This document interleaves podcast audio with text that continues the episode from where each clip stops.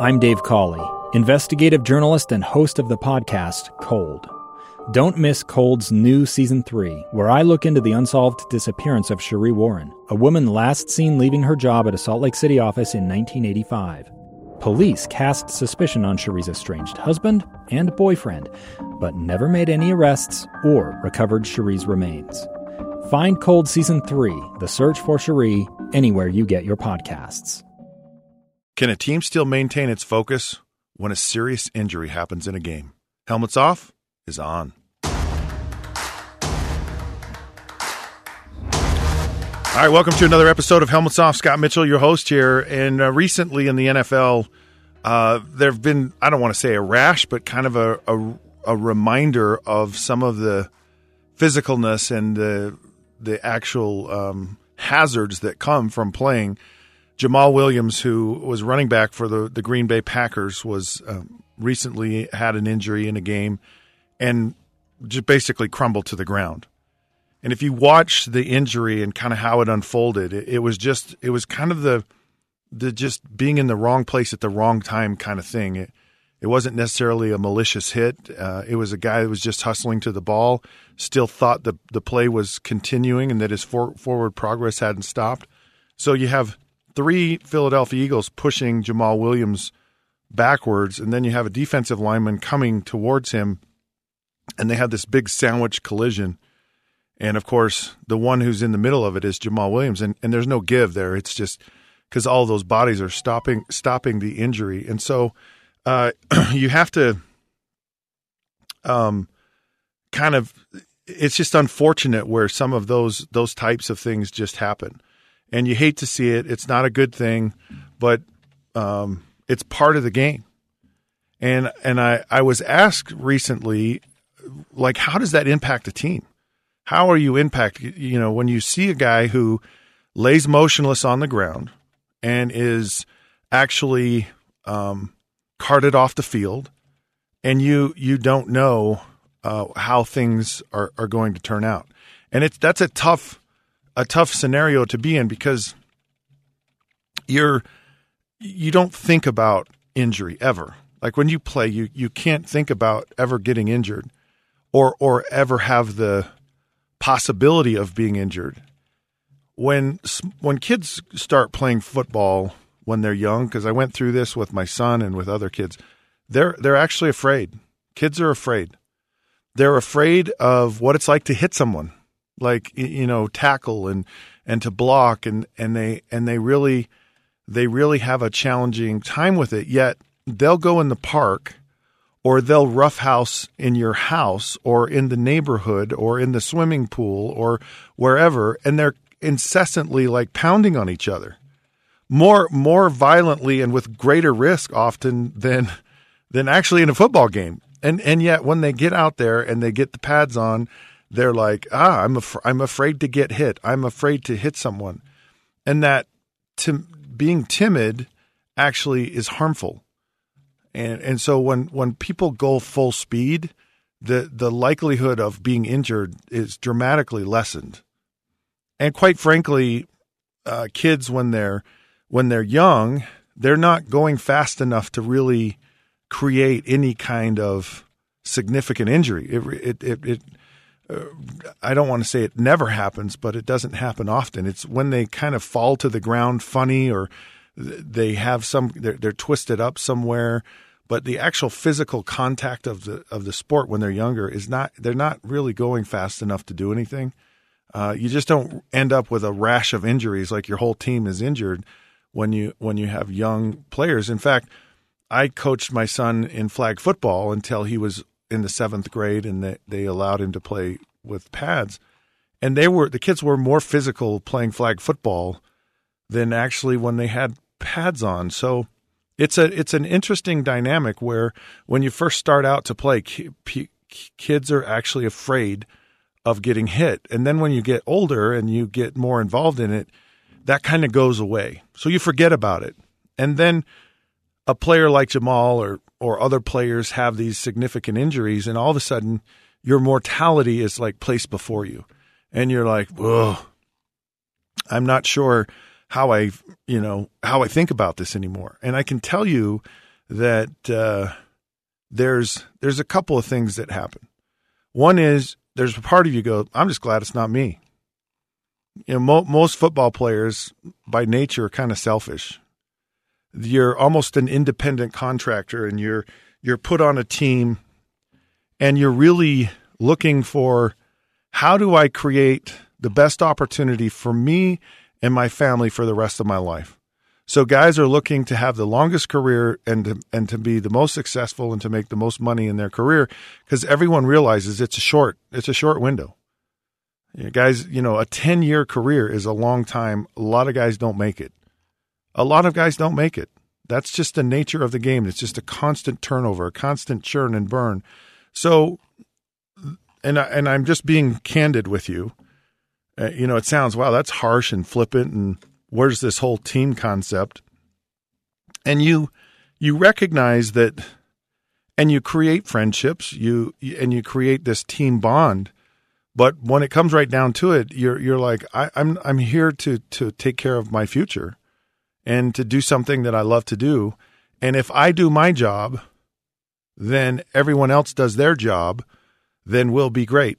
Chuck Noll who won four Super Bowls and created the, really one of the first dynasties in professional football, was the least motivating coach in the world. He never he never was like, yeah, rah rah, we got to be buddies and team and all this stuff. Uh, he was like, do your job, and and you guys are are excellent. Uh, Don Shula was not your friend, and he was like, you go do your job, and and that's what you're there. You're it's a job. You're paid to do a job. So if you see someone else who kind of falls by the wayside, you're the first, I just hate to say it, but one of the first thoughts you have is, I'm glad it's not me. I'm really glad it's not me.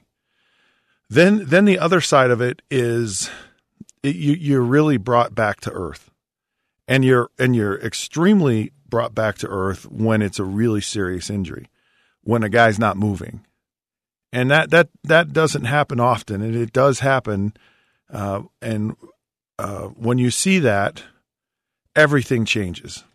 And and of course, I, I didn't want to sound flippant and non caring because you do you care about your teammates when they get hurt. But there is a side of you that says, you know, I, I'm I'm just glad that that I got missed this time. Now the other side of you says it, it it's it's gut wrenching and and uh, and it takes it really sucks all of the life out of the game. And I ha- I have an experience actually where that happened uh, and and it was one of the most intense games that I was ever a part of. And then and then all of a sudden, the game really didn't matter. Uh, stick around. When we come back, I'm going to share that with you.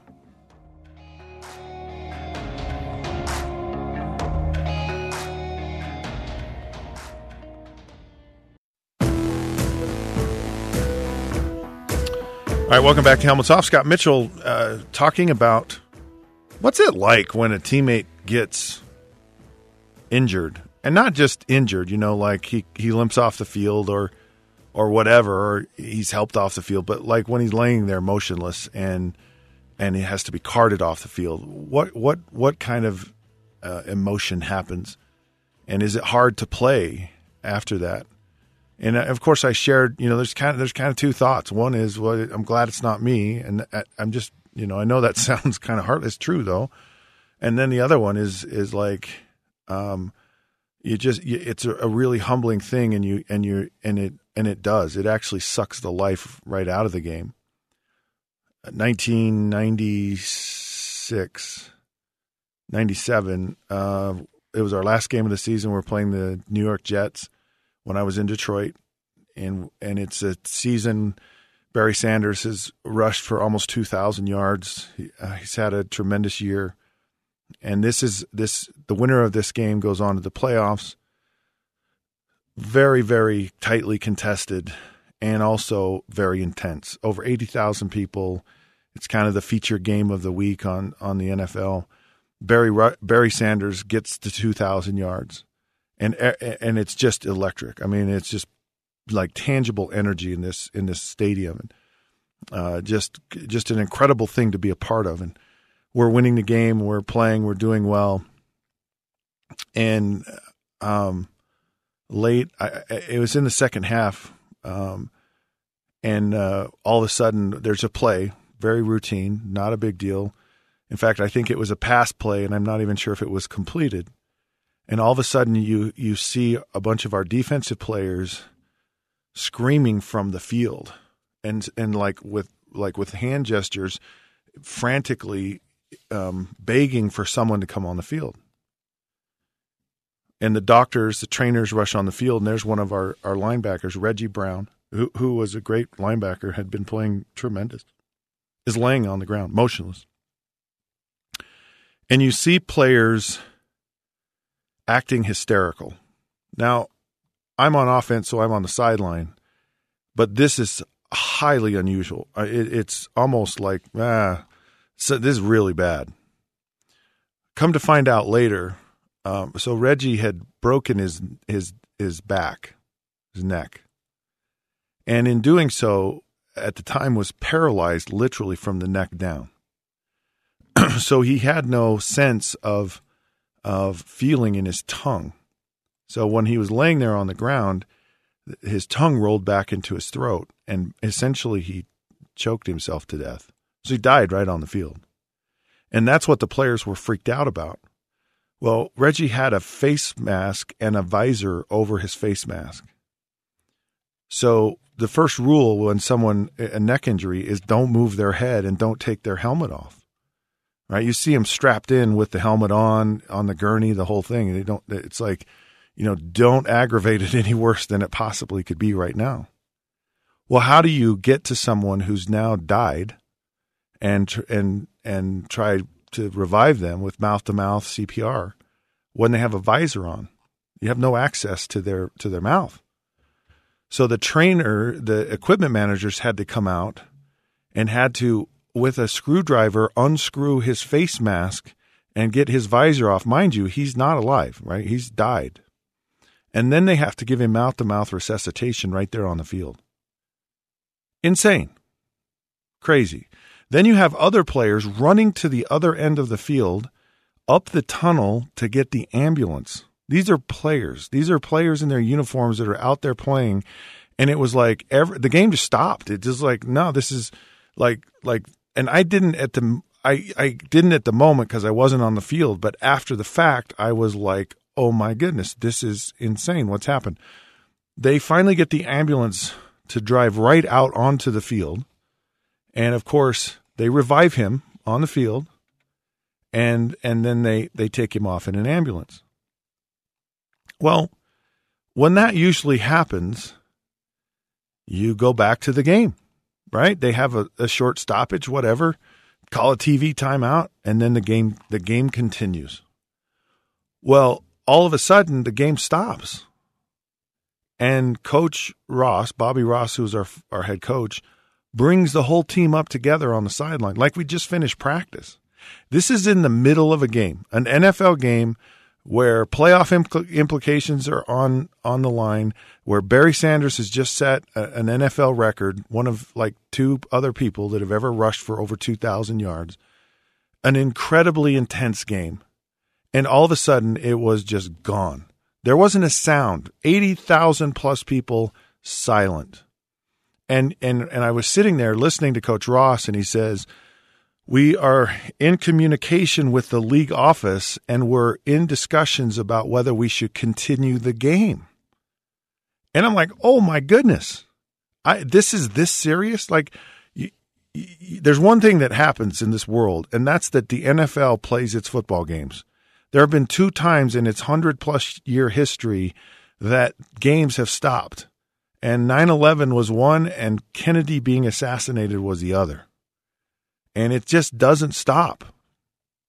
So to hear the league go, um, yeah, we're we're we're looking into, and apparently Reggie was, I guess, okay. He was still paralyzed at the, at the time, but um, we waited, and then the league gave us the uh, go ahead, and after that, no emotion.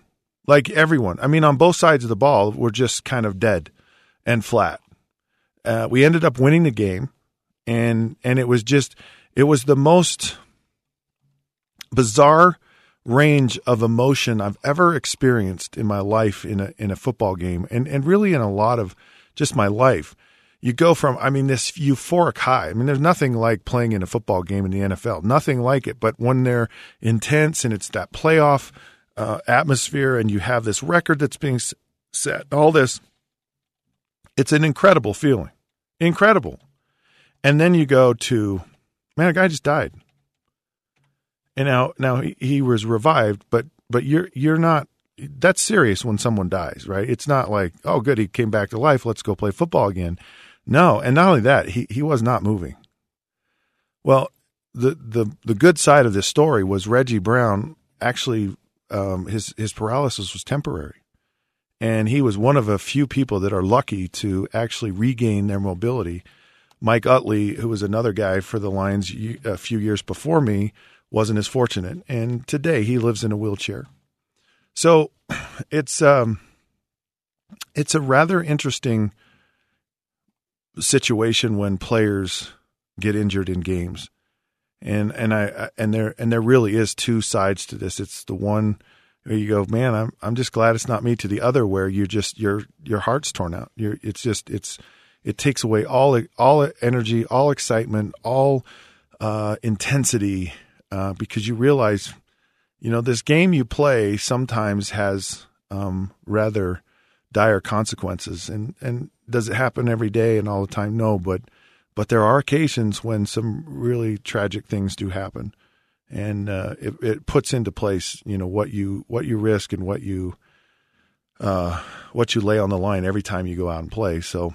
Um, I feel like I'm kind of in a downer moment here but you know it is what it is. And uh, you know injuries are, are a part of the game and sometimes they're dramatic. All right helmets off is now off. We're powered by kslsports.com find us on facebook at the helmets off podcast twitter at the helmets off show.